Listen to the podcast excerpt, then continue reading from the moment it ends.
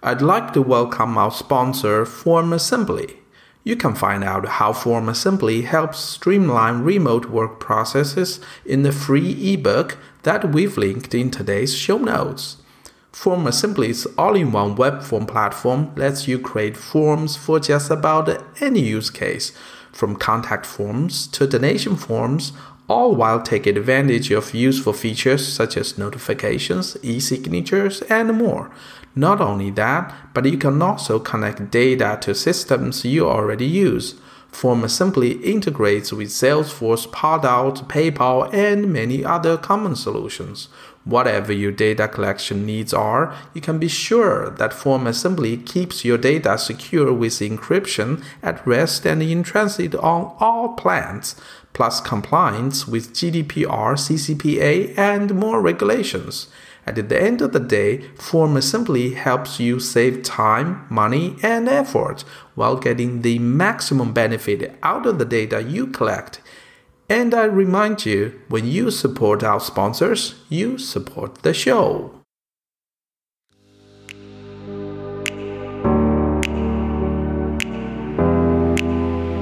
Hey everybody, this is Xi Xiao. This is yet a new episode of Salesforce Way Podcast. Today I'm sitting with a new guest. His name is David Masri. Hello, David. Hello, Xi.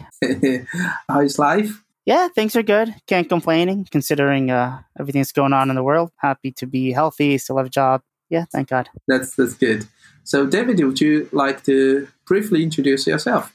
Sure, absolutely. So, uh, my name is David Masri. I work with a company called Plative as the director of professional services. Previously, I worked at Capgemini. Over there, I ran their data team within their Salesforce practice. So, their uh, uh, director of data strategy within their Salesforce practice. I recently authored a book developing data migrations and integrations with Salesforce. So, I do a lot of data work in the Salesforce ecosystem, integrations, data migrations. I've been doing this for about five years. But before that, I had a really, really strong data background coming into into the Salesforce world. So it, it was a really great opportunity for me to, you know, take all of that traditional data knowledge and traditional enterprise systems knowledge and then kind of apply that to, you know, working in the Salesforce world.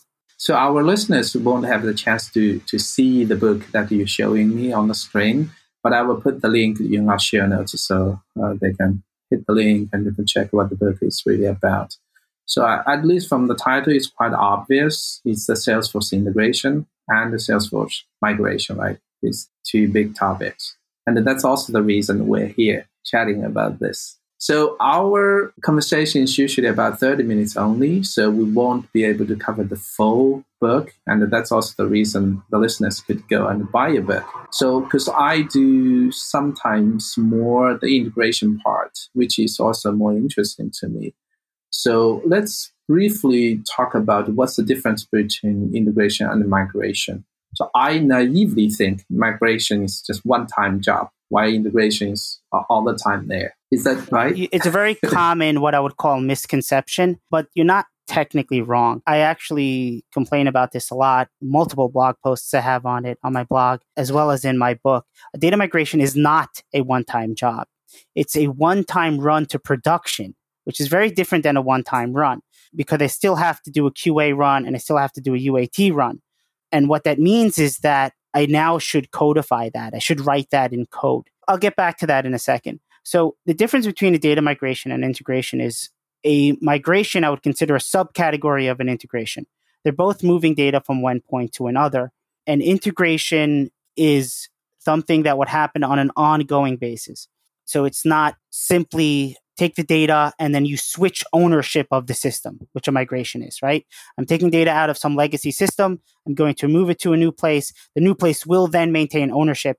Whereas in an integration, the legacy system is going to, or the integrated or the master system would maintain ownership of the data and then continue to update the target system. Where again, with the migration, we're going to actually swap ownership. So one of the reasons I like to talk about the differences is because the thought process, and this is one of the reasons why I hate people calling it a one time run. It's not just the nuance that, yes, I have to test and yes, I have to do QA.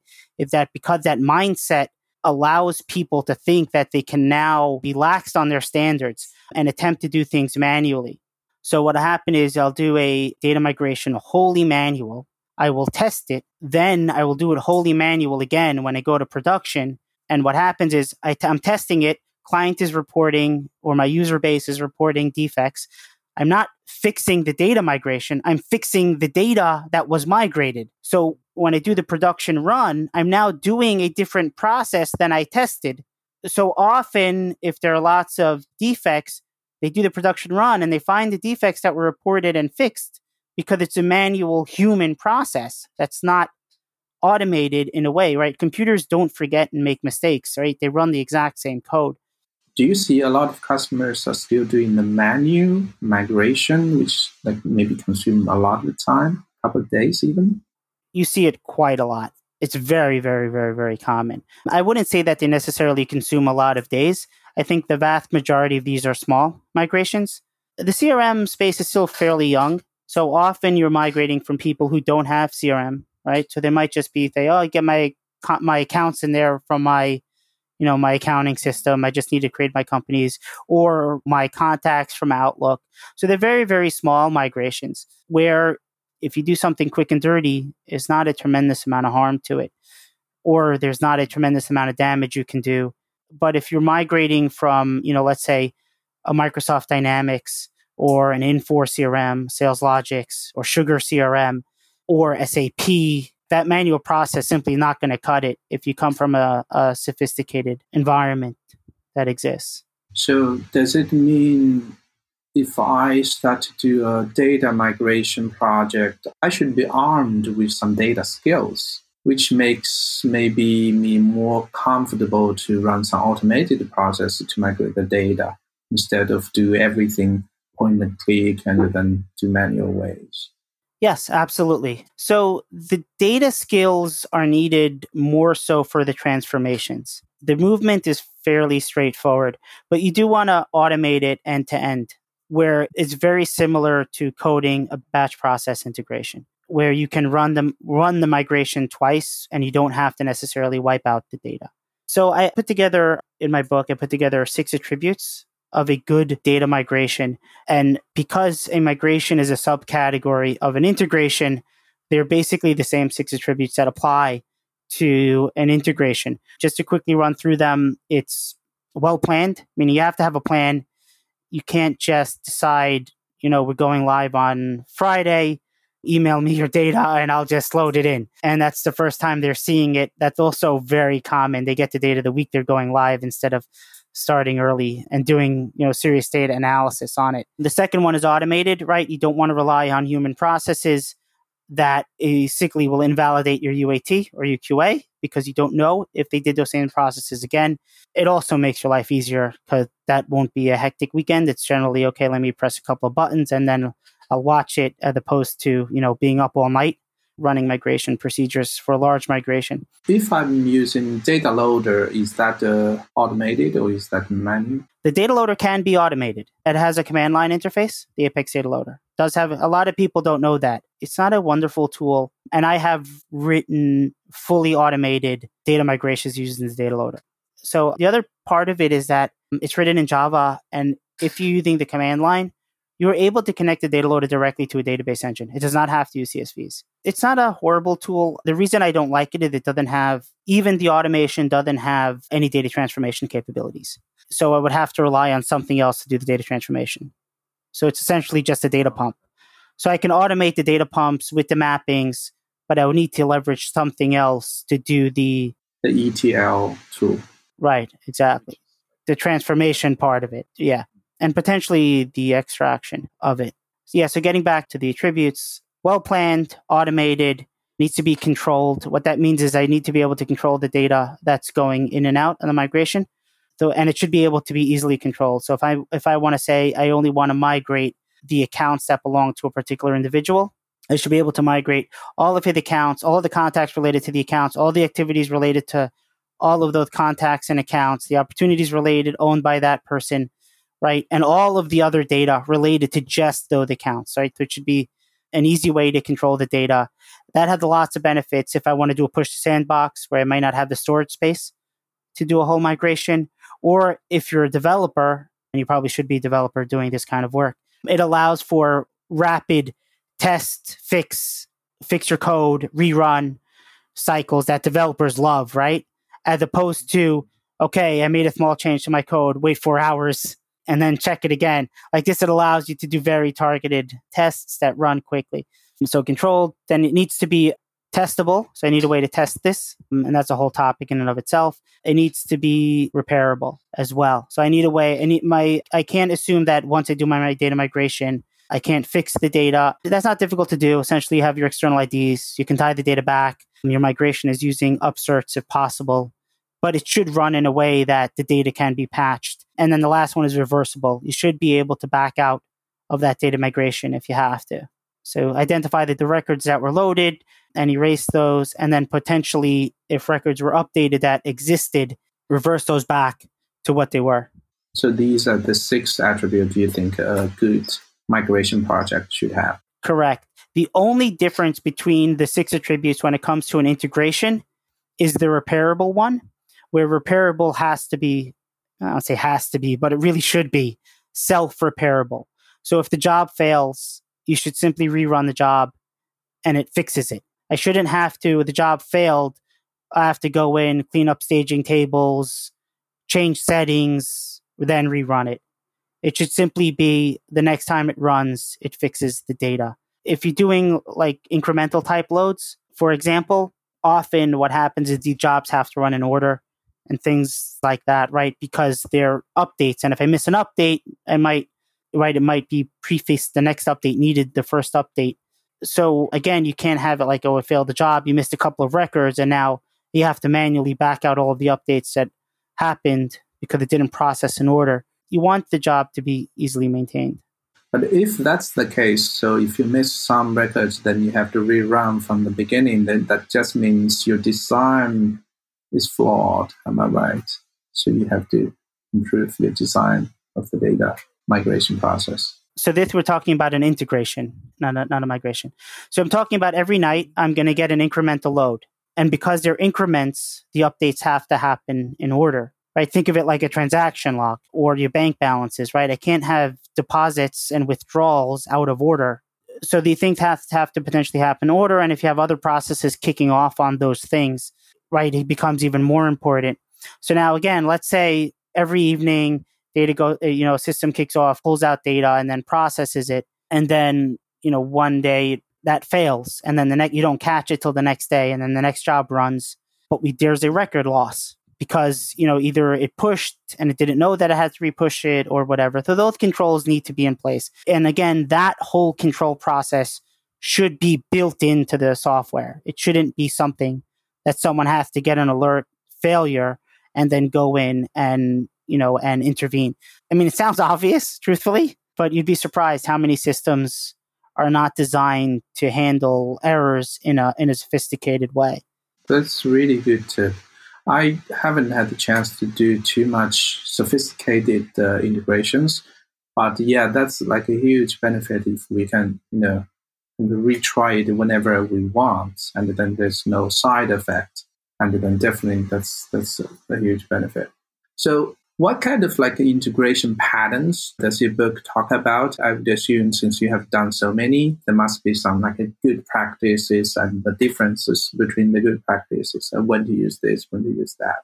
So the way the book is structured is I spent the early chapters, the first two chapters the first chapter is really talking about traditional databases and just database theory. It's just kind of like bringing somebody who's only lived in the Salesforce world doesn't understand traditional data design, kind of just bringing them up to speed in some of the thinking. And then I'll take that. The next chapter, I talk about how Salesforce is architected on their back end, how their data manages, and how it's different from traditional and why it's different. And that becomes really, really important to understanding the impact of why you're building, you know, your data model certain ways and, you know, why Salesforce uses you know, pick lists and multi-select pick lists instead of reference tables and all of that kind of stuff.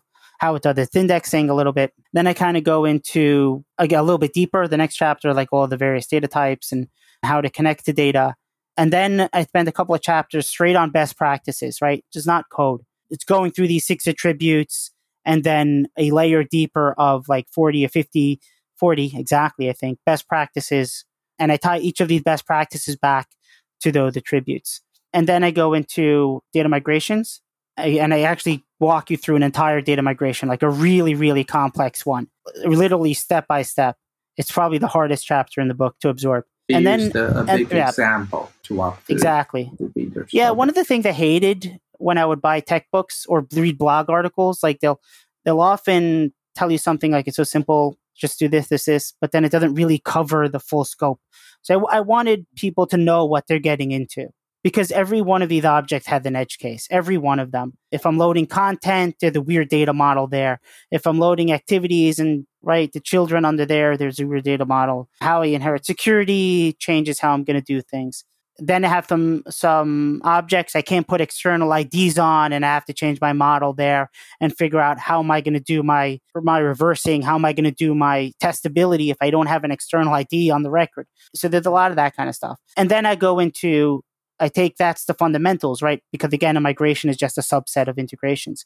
I then go into synchronization patterns. So these are batch process synchronization. So I need to keep two data sets in sync. And then, so I start off with a really, really simple pattern of wipe out all the data and load it back in. Your data's in sync, right? Really, really easy. And then I continually get more complex on that, discussing the trade offs in terms of performance, it's really the performance, but in terms of also not having to do do a data wipe. So for example, I don't want to wipe out the data, so let's do just upsert everything. But now I have an issue. How do I handle deletions? So I got to add in a, a layer of deleting missing records. So delete records that are in the target but not in the source, then upsert everything. And then I'll talk about time-based increments. Then I'll talk about what I call a differential, where I compare the data sets and detect differences.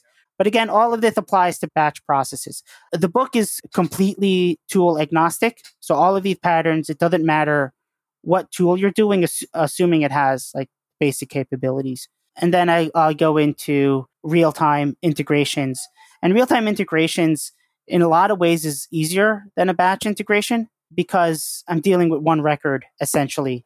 I just have to make sure that I understand the triggering mechanism. And then, you know, talk a lot about the various patterns that can work within Salesforce in terms of the mechanisms. Are we going to do point to point?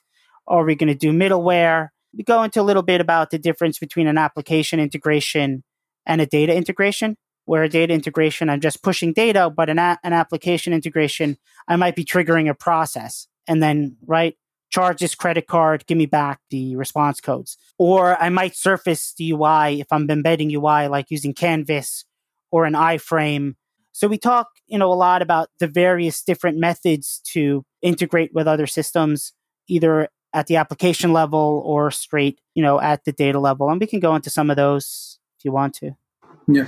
So you basically quickly went through the whole uh, checklist of your book, what things you have uh, gone through and the reason because i can see each point one after another there's like a, a logic link uh, in between you started from a simple one and the difference between salesforce and other traditional systems you know, how the integration the migration happens what's the best practices and uh, walk through uh, you know a good example so there's a lot of things I think you have covered. Definitely, it's going to be a great book. I have scanned through some chapters, but uh, I, I, highly recommend to the listeners who want to do this, who has the need in the, in the job to do the Salesforce integration. It's definitely a really, really good book.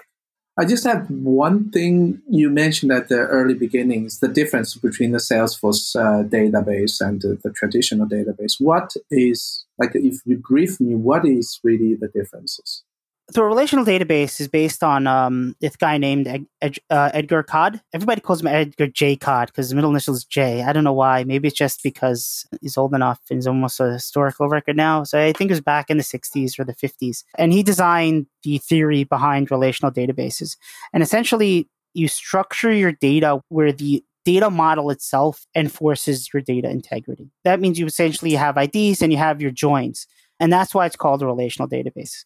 Now, Salesforce also had IDs and it joins objects based on those IDs. So people tend to think of it as a relational database, but it's really, really not. because you violate so many of your rules of your what I would call not I would what's called normalization rules. So there's essentially five forms of normalization. It goes through first normal form, second normal form, and Edgar Codd put together the definitions of each of those.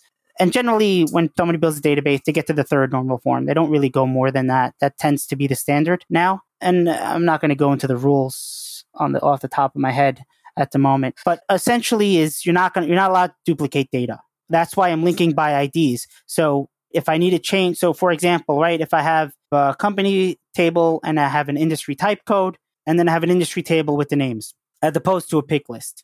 Now, let's say I wanted to add a score to the industry. So I want to rate industry, computer industry as 10 and, and finance as a six for whatever reason.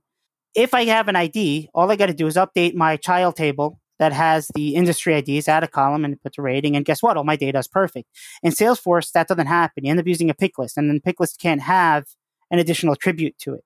You would have to then split it out or do some other kind of math. And then the other part of it is you can't, Salesforce only allows you to like relate three levels down naturally, or you can only put a related list, one, right, one related list. You need the IDs on all of the children. Um, and then you end up writing triggers and workflows to keep things in sync. It's very, very common is, oh, I make a change here, write it to this other object. If you had a proper relational model, you would never have to do that. And not only wouldn't you have to do that, the data model itself, without writing any code, enforces the integrity that things never get out of sync. And this is not to say that Salesforce is, is designing things bad. What it's saying is that Salesforce is trading the integrity enforcement for read speed. So if you think about it, if you if you go back to the example of the child industry table, right? So if I wanted to say, okay, let me update all of the computer industries to say that it's a 9, I just update the industry record. It's one record, I write one field, I'm done. Every single account is updated because they're the join. It's a single write. So it's very fast write speed. But if I need to now get I need to get every account record with the industry values, I got to do a join. Whereas in Salesforce, it would force you to write code that, okay, if I update that child, go back and update the account. So what happened is it's slower write speed because I have to go update all the accounts. But now when I do a read, it's faster because I don't have to do a join. So by writing code, I'm basically trading read speed for write speed. You could also trade hard disk space for speed. There's lots of these kind of trade offs that you can do. Again, this stuff is very, very typical in the uh, enterprise space when you're designing enterprise systems big data is almost completely focused on that right where i'm storing objects instead of and then if i need to update a record i got to update a lot of data everywhere that potential field can be referenced the data is duplicated all over the place but again it's not that this is bad it's just that there's a trade off that we're understanding and recognizing that we're going to trade off our read speed for our write speed. And that's exactly what Salesforce does with pick lists. It's exactly what Salesforce does with multi-select pick lists, which is a gross violation of, you know, relational database norms. And it's exactly what it does by all the limitations it puts on SOQL, which is why SOQL is a much weaker language than SQL. And SQL is the standard database querying language, right? Because they don't want you to abuse the CPU and they're going to say that okay if you need this complex join you have to then push it over to the right side of things meaning the not the right the correct where you have to write the data to enable it to run these kind of reports that you want so they designed the system to put these governor policies in place so that you have to design your system in a way that you don't abuse their cpu and that you that forces you to trade off trade off meaning a slower time to write data than to take to read the data and to do your reporting. And again, once you understand this in a good way, it really, really helps you to design your systems and to design even your Salesforce, you know, data model better. And, and all truthfully, when you're building your integrations too. Yeah, I think, uh, including myself, a lot of listeners can grab the, the high level picture, the big ideas, what you mentioned. So in Salesforce, uh, some data columns tend to be dis- copied between different tables. That's the reason that uh, you don't need to go to another table to retrieve additional data when you need it to. So that makes the cycle faster. But on the other side is that it consumes more space. And each time when you write into one place, one slot, you have to copy the changes to all the other tables in the same places. Right, exactly. So it's not just the disk space, though it's true what you're saying. It's the disk space and the type to update the time it takes to update a record because the trigger has to run. Yeah, it's one of the reasons integrating with Salesforce can be painful because you end you end up often on these locking errors. But uh, if I figured out the difference, is there something you mentioned uh, it can help me improve my data design. Is that really the case? Because Salesforce is already designed and the traditional database has its own design. What do you mean is I can, what can I do in between as a person? I can give you another example. I once had a client, they needed to store, they were working with pharmacies, like farm, their locations. So they had like every pharmacy in the country, maybe a million of them it's a lot of records in Salesforce, and, and Salesforce storage is not cheap. And they wanted to store their hours of operations, including their time they're open and closed for lunch in Salesforce. So, so what are they doing? Like, like if you think about it, they're open five, uh, seven days a week, each store potentially, and you have a million records. If I'm going to create a record for each day, open, close, and lunch, it's another seven million records in Salesforce. It's a lot and they didn't want to pay for that storage, honestly. And it's not just financials; like it's also, you know, it's also again a lot of storage. So, like, I had a conversation with them, like, okay, what do you want to do with this data? Do they need a report on it? Like, are you going to really run a report like who's open on Tuesday at five o'clock? And their answer was no. We just need to see it on the record. So, it, like, once you understand these techniques, like, okay, not a problem. I'll build you a little table, and I put it into a rich text field, and it looks nice, displays right on the screen, and it's exactly the same thing, right? I'm denormalizing the data and putting it into a single field. It, it, looks like a grid on the screen, and guess what? No storage. It's all on the same record. So there, there are kind of things like this that you can do. One last thing I still want you to tell me is that you have a really good um, LinkedIn post. Is talking about the like locking like errors in Salesforce. Am I right? So it's like a record is locked. Yeah. So often when you're pushing a lot of data, you end up with locking issues. And 95% of that, it's self imposed. I think what makes this post so popular is that not so much that it tells you how to avoid it, but it really kind of dives into how Salesforce works underneath the hood. So essentially, if you update a record in Salesforce, a master detail, it locks the parent record. Even if there's no cross object formulas, still locks the parent record. Now, it's interesting because again, in relational database, across object formula is also under the hood. It's doing it right. That's why it locks the record. And again, that's a violation of the normalization rules. But they have code again that forces and maintains your data integrity. So even if there are no there are no cross object formulas, it still locks the parent field. And what happens is if I'm pushing a batch of 200 records and there's 200 contacts in there, and let's say three of those contacts apply to the same account, it's only going to lock the account once. So if I'm now pushing serial batches and these three contacts are on three separate batches, that's three locks. And not only they're three locks, because they're all going at the same time, guess what? You have a lock collision because they're both trying to lock the record at the same time, or all three of them are trying, trying to lock the record at the same time. One might win, none might get it, most likely it's just going to retry. Salesforce will retry 10 times and then eventually it will go through. But the truth be told, locking is a very expensive operation in terms of time and CPU. The retries are expensive. So it just ends up going very slow. And then people like, why is my load going so slow? But they don't realize is that Salesforce under hood is, let me get the lock. I can't get the lock. Retry. Let me get the lock. Can't get the lock. 10 times. And then you have three records. So guess what? That's 30 times potentially. And then it gives up and fails on one of them. So, like a really simple thing, if you're doing bulk data loading, is if you sort your records by the account ID, the cont, then you're gonna basically say, oh, they'll all be in the same batch, even if I do 10 batches, because now I'm limiting the possibility of contacts belonging to the same account spread across multiple batches. So simple little things like ordering your data can make a big difference. And you would only come to that conclusion if you understood how it worked, or you did a lot of research. The other thing is, again, lookups. Lookups, if they're not going to restrict you from deleting, like the lookups have settings. So if I create a lookup, I can say you can't delete the parent. Or if I clear out the ID, allow it to be null, not required. So if you if you change some of those settings, it also will not lock the parent. So a way also to configure those relationships so that they don't cascade locking, and that will also speed up your loads.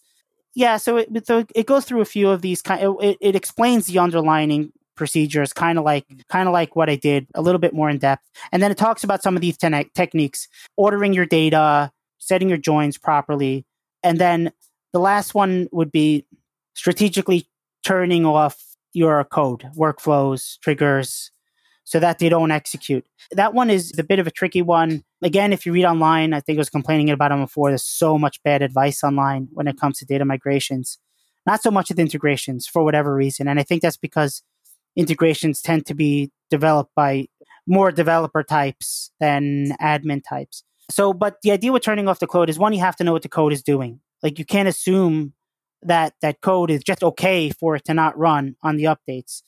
So if you turn it off, then just make sure that you write a process that will do whatever that code is supposed to do. So if you have a roll up, right, like a like not a roll up summary, but if you had a trigger that calculated a roll up and then put that on another field, so that's fine. Load your data, then do the math, then update that field, then turn the trigger back on, right? And that can make a huge, huge, huge change in your in your migration. Unfortunately, that's generally not an option for an integration that you're gonna like on a nightly basis turn off but if you had to, you probably could, honestly. So I want to still step back a little bit uh, talking about the locking because it was really interesting. I just wonder how did you find out these things under the hood running in Salesforce? How did you even start to thinking about that? Was it because you see the integration runs really slow and they try to dig into that? Why was that the the motive? So I think I found a white paper or like a or video from Salesforce once on performance tuning. I mean, I was doing research on the subject on all right, how do I performance tune my my bulk loads? And then you kind of just picked up on this stuff. But I think that video that I saw really, really explained the locking mechanism in layman's terms. But because I have a, a strong data background, I, I fully understood what they were saying. With regard to the other part about the denormalization, that is just standard stuff. If you're outside, if you're like a decent data analyst or database person, this is the kind of stuff you're doing on your normal basis. I have a report, I need to run it every night. It's really, really slow. So, what am I going to do? I'm going to just try to update it in real time throughout the day, right? As changes come in. Or I'll, again, denormalize my data because I have something that needs to run fast. So this is just they're just standard techniques that you see Salesforce doing it when you're looking at how it works. Got it. Thanks, David. This is uh, all the things I want to talk to you. And uh, again, thanks to you that I I read your book and you know I didn't really go into the details, but you really made me intrigued. I want to go through the book in details now. You know yeah, you should. You should. That's man. really wonderful. It, and the truth is, like I know you've read part of it. It's not a. It's not a difficult read. It's not super technical. I tried to keep it light. I tried to keep it also an enjoyable read. Um, mm. You know, hmm. people, you know, a little bit on the humorous side, and I do have a, a lot, a lot of footnotes in the book. So everything that I'm telling you, I link back to like the source of that information where you can get a lot more. So I'm sure if you go to that chapter on performance tuning, you'll find a link, maybe not to that video, but to at least a white paper from uh, Salesforce that explains the interlocking stuff. Excellent. Thanks again, David. It's great chatting with you. See you next time. Uh, thank you. Yeah. Always.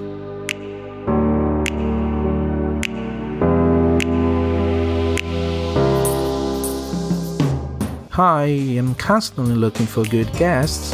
If you have any guest recommendation, please reach me out. I'll make sure they're joining to the show to share their knowledge. Otherwise, thanks for listening to the show. I'll see you next Thursday.